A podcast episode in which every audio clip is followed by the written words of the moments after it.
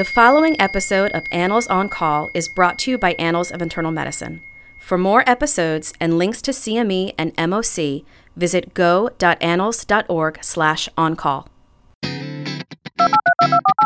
The existing adolescent HPV program is working. The article actually has some now and then data that compared the 2013 to 16 to the pre-vaccine era. Welcome to Annals on Call, a podcast based upon articles from the Annals of Internal Medicine in which we discuss the implications of the article for you, the listener. This is Dr. Bob Centor. I'm Professor Emeritus at the University of Alabama at Birmingham and former chair of the Board of Regents for the American College of Physicians. Today's podcast features two articles from the Annals of Internal Medicine. The first is effectiveness and cost effectiveness of human papillomavirus vaccination through age 45 years in the United States. This appeared in the December 2019 issue of the Annals. The second, which just came out on February the 3rd, is Recommended Adult Immunization Schedule United States 2020 from the Advisory Committee on Immunization Practices. Discussing these articles with me today is Dr. Sandra Fryhofer. Dr. Fryhofer is in private practice in Atlanta and adjunct faculty at Emory University. She's a former president of the American College of Physicians and has served as a liaison to ACIP for over 10 years. We hope that you enjoy and learn something from this podcast. Under current recommendations and base case assumptions, HPV vaccination is predicted to prevent 32 million diagnoses of anogenital warts, 13 million diagnosed cases of CIN23, 653,000 cervical cancer cases, and 769,000 cases of non cervical HPV associated cancer over 100 years in the United States. This is a quote from the cost effectiveness paper in the Annals of Internal Medicine on HPV. Sandy, could you tell us about HPV, what we're learning about it, and with that, tell us why our patients need immunization? Well, Bob, you brought home the fact that this is a virus that causes cancer. There are more than 150 HPV types, and most infections are transient, and it's persistent infection with oncogenic, the high risk types of HPV that can lead to cancer. There is a vaccine currently available in the United States. There's only one vaccine. It's the nine valent Gardasil and it protects against type 6 and 11, which cause over 90% of the anogenital warts that you mentioned. Also type 16 and 18, which cause 64% of HPV related cancers and also five additional types 31, 33, 45, 52, and 58 that are blamed for an additional 10% of cancers. And that's overall. That's not dividing up the numbers between males and females.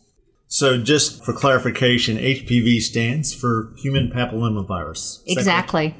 I remember when I first heard about HPV vaccine, this was to prevent cervical cancer, but I've learned more recently that there are risks for both women and men. Could you elaborate on that a little bit? Sure. As I said earlier, the type 16 and 18 cause 64% of cancers, 65% for females, 63% for males. And the five additional types overall cause an additional 10% of cancers, 14% for females, 4% for males. So the additional five types, you know, having been protected from those actually has more benefit for females than for males. And for cervical cancer, the HPV uh, 16 and 18 account for 66% of cervical cancers, and the five additional types account for about 15% of cervical cancers. About 50% of the cases of CIN1 are caused by 1618, and about 25% of the CIN2 or higher are caused by HPV 31, 33, 45, 52, or 58, those additional types. And I misspoke. Approximately 50% of CIN2 and higher are caused by 16 and 18, and about 25% by HPV 31, 33, 45, 52, or 58.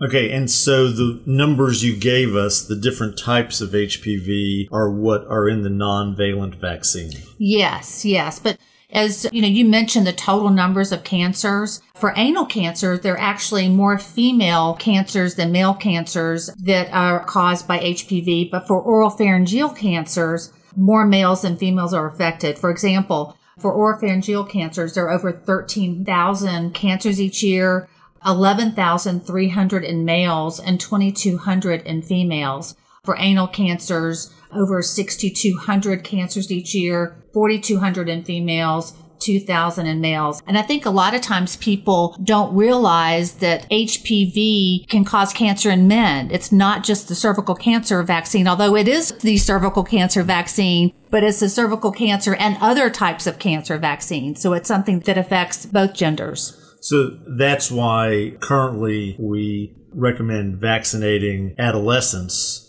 as they're going into adolescence for the vaccine. And I'm not sure I have this right, but I think that you need to do the vaccination before sexual activity occurs because once you have the infection, the vaccine doesn't work as well. You're right. The HPV vaccine is a prophylactic vaccine. It prevents new infections. It doesn't treat HPV related disease. It does not prevent progression of HPV infection and it works best if given before exposure to the virus, which usually occurs at the onset of sexual activity. And that's why it's routinely recommended early in adolescence before the onset of sexual activity. So that's part of pediatric medicine now.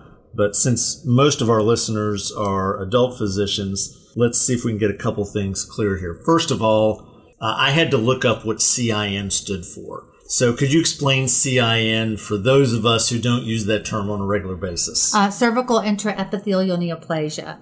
Okay, so is is that CIN is all you need to remember. Okay, is that actually a cancer or is that a precancer? Precancer. So, so what we're trying to do is decrease the cases of precancer, which lead, and that, I assume that shows up on the Pap smear and leads to procedures, and sometimes turns into cervical cancer. Well, you bring up an important point even if you have had the HPV vaccine, cervical cancer screening is still recommended. So this is not at this point in lieu of cervical cancer screening. Okay, so we're preventing a number of different complications in many patients, not all patients because it's only nonavalent. And how long have we had that nine-valent vaccine? Well, to give you a little history of the vaccine, it was the HPV vaccine was first uh, made available in 2006 we had a bivalent vaccine, a quadrivalent, which covered 6, 11, 16, and 18, and now the nine-valent. And now, since the end of 2016, the nine-valent is the only HPV vaccine available in the U.S. Okay, so now we have to get to the meat of the new recommendations and how they've changed for adult vaccination. So we're going to assume that we have a patient coming to our office who did not get the vaccine when they were an adolescent. And so what age range were we treating with vaccination? What are the new recommendations? Then we'll get into the more controversial issue. So can we start with what the old recommendations Absolutely. were? Okay, perfect. That, that's great. Okay. ACIP, which is the Advisory Committee on Immunization Practices, which is the group that makes vaccination recommendations for the entire nation. And just an FYI, if the recommendations that are listed on the ACIP schedule are supposed to be covered given first dollar coverage under ACA. Mm-hmm. So that's a big deal to have your vaccine listed or to have a recommendation on the ACIP schedule. So the recommendation is the HPV vaccine is recommended for all boys and girls at age 11 or 12. It can be given as early as age 9. Gender harmonization was approved by ACIP in June of 2019. It used to be we gave it to all girls through 26, all females through 26, and um, and all males through 21, and through 26 if for immunocompromised males and for men who had sex with men. But now we've harmonized that. It's simpler and it's recommended for both males and females through age 26. The number of doses required depends on the age at getting that first vaccine dose, the age at beginning that series. And so we talked about you want to give it early before exposure to the virus, but also in this younger age group, the vaccine works really well the immune system of these adolescents is just fabulous. And so when they get vaccinated, they mount this robust response. And as a result, only two doses are needed if the first dose is given before the age of 15. And that's given on a zero, six to 12 month schedule. And if the first dose is given at or after age 15, you do need three doses. And that would be a zero, one to two months, and a six month as the third dose. And if you forget those intervals and the minimum doses, that's actually on the adult schedule that we hopefully can talk about a little later that is published in the Annals of Internal Medicine. And three doses are also recommended for patients that have immunocompromising conditions. But that's not what you asked me about. You ready for the next part? Go ahead. so what happened is, um, so the vaccine was uh, recommended through age 26. Then on October 5th, 2018, FDA expanded the upper age indication from 26 up to age 45. So we have all these older adults, midlife adults, whatever you want to call, you know, this particular group. We don't want to call them old certainly not now. Old gets younger and younger every year, right? Absolutely. um, but ACIP does not recommend it for all adults in this older age range. And what we're supposed to do now is use shared clinical decision making to make the decision as to who needs it and who doesn't. And that's coded blue now on the adult schedule. So well, let's just go back over a couple of things because I want to make sure that I understand, and I assume that not everybody who's listening has understood everything we've said. so, we originally were just doing this as people who were getting ready to enter adolescence. First, it was girls, then it was girls and boys because they're adolescents, they have great immune systems. They get two doses. If the first dose is given before age 15, it's the age dose, of initiating the okay. series. Okay, so you're okay. helping me. Yeah, you're, yeah, you're helping got me. it. Okay. You're doing o- good. Otherwise, they're going to get three vaccines at, at zero, approximately two months, approximately six months. And you don't have to start over. Good. You know, you just keep going forward. Good. Okay. Then it was expanded to women up to the age of 26 and men up to the age of 21. And then in 2019, in the paper that you helped with, the most recent guideline that's in the annals, it's both men and women up to 26. You clearly give the vaccine. Is that correct? Well, no. Okay. No, not See, quite. Yeah, that's why okay, I had to go right. over this. So let's just, I think we, we really want to focus on who of these midlife adults need it. But the gender harmonization happened at an earlier meeting. Okay. And that's not the focus of this Annals article, but there is gender harmonization. We give it to all males and females to age 26. Okay. All right. So everyone through 26 gets it now. And now we're having to decide which of these older adults, midlife adults, need it. So going back to this cost effectiveness analysis, Okay. now what they did is they tried to figure out on a population basis how many more cases of each of these complications would be prevented if you vaccinated everybody who hadn't been vaccinated between the age of 27 and 45. And they estimated, and this is from their paper, 0.4% decrease in anogenital warts, 0.4% decrease in CIN 2 or 3, 0.2% decrease in cervical cancer, and 0.2% decrease in non cervical cancer. So, as you were explaining to me earlier, trying to vaccinate everybody might not make sense because people may have already been infected. So, you're in practice and you have patients in this age group. Tell me what you do about shared decision making. How do you decide that this is a patient for whom vaccination makes sense? Well, certainly we as internists, we are, are, privy to a lot of information about our patients. So I think we are in a very good position to help guide our patients through this process. But in making this shared clinical decision, ACIP has provided some guidance and that's in some of that is published in a box in the latest MMWR that I think we can probably include as a reference at the end. But some things to think about as you go through this process. There's no clinical antibody test that can determine who's immune and who's susceptible to any HPV type. The vaccine is safe for midlife adults, so vaccine safety is not an issue. However, uh, and we know about patients' history to some extent, the vaccine may not be as effective for those who've had multiple lifetime sex partners and thus are more likely to have already been exposed or infected with a vaccine type HPV strains. Remember we said that this is a prophylactic vaccine. It prevents new infections. It doesn't treat existing infections. it doesn't prevent HPV disease progression. Understand that people in a long term mutually monogamous relationship are not likely to get a new HPV infection.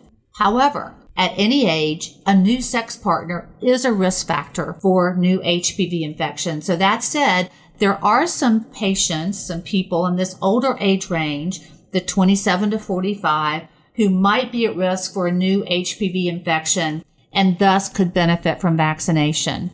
And as I think about my patient population, I think about patients that are widowed or divorced and are dating again. And there's potential for these patients to possibly be exposed to a new HPV infection. So that's the group I'm really thinking about for this. So the FDA in October of 2018 approved it for use up to the age 45, but ACIP in the guideline that's in the annals has a blue box that says this is shared decision making and should be used in a limited way for people who together you deem are at risk for new HPV infection. Right. ACIP does not recommend it for everyone in the 27 to 45 age range.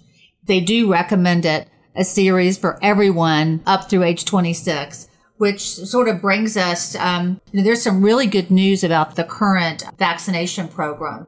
The existing adolescent HPV program is working. And the article actually has some now and then data that compared the 2013 to 16 to the pre-vaccine era and it showed that HPV vaccine type infection has decreased in females age 14 to 19 from 11.5% down to 1.8%. It's also decreased in females age 20 to 24 from 18.5% down to 5.3%. And there's even more good news. We're starting to see a suggestion of herd immunity. Declines in HPV infection have even been seen in unvaccinated persons, which is so exciting. And that suggests protective herd effects. And as you mentioned, the article in Annals just shows that the economic argument for vaccination is not as strong by any means as the adolescent program. The current adolescent program is actually cost saving. Yeah, let me just clarify. And I know what you meant, but I want to make sure the audience knows they were particularly looking at the 27 through 45 age group in terms of cost effectiveness. And in those patients, it's generally not cost effective, but in particular circumstances, it might be. Right. But the current adolescent uh. program, right. cost saving versus no vaccination. Right. Well, this has been great. And I, I know that this topic is very personal and you have a you told me a story about a patient and you sort of wanted to dedicate this podcast to one of your former patients? Well, she's a current patient. Mm. And the vaccine was first available in 2006. And one of my patients, um, and she gave me permission to share her name. Her name is Irene Carpenter. Her daughter was diagnosed with invasive cervical cancer, and her daughter died in 2007. And I had told her that we now had a vaccine for HPV, and she gave me pictures of her daughter Pam so I have a picture of my daughter at age 16 and her daughter at age 16. Now understand that my daughter was 16 when the HPV vaccine first became available. She was the very first patient I knew that got this vaccine. Um, and I'll tell you another little story about that. And then I have a picture of my daughter at age 19 and Pam at age 19. And I have a picture of Irene, her mother, and daughter Pam when Pam was 48 and she died a year later of invasive cervical cancer. And so when you had invited me to do this podcast, I called Irene. I told her what I was doing. I said, would you mind if I dedicated this series today to Pam? And she, she says, she burst out into tears. She says, oh, please, that would mean so much to me.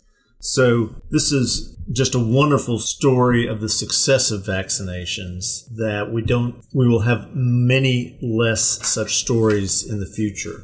I can't thank you enough for helping me and our audience better understand where to go with HPV vaccination in our adult population. We hope that most of the adults that we see have already been vaccinated, but We should always ask about vaccination in our patients below the age of 27. And if they haven't had HPV, we should offer it to them and strongly encourage them to have it. Uh, do you have any final thoughts about that? Yes, I want to put a plug in mm-hmm. for the 2020 ACIP adult mm-hmm. immunization schedule that is published in the Annals of Internal Medicine. And it's a, a, great resource, and I encourage you to check it out. It's free to everyone, so you can download it and look at it. It's there when you need it. It can be very helpful. Well, thank you for uh, serving on the ACIP. It's time for Bob's Pearls. This podcast gives a great overview of HPV vaccine and its importance. The effectiveness of HPV vaccination in this country for women is well documented, as Dr. Fryhofer shared with us. We're very explicit about the current recommendations for HPV vaccine for both genders. Finally, we emphasize from the new recommendations and supported by the cost effectiveness analysis a shared decision making approach to deciding on whether or not to provide HPV vaccine to our patients between the age 27 and 45. We hope that this podcast has given you a better awareness of HPV vaccine and its benefits. Thank you so much for listening.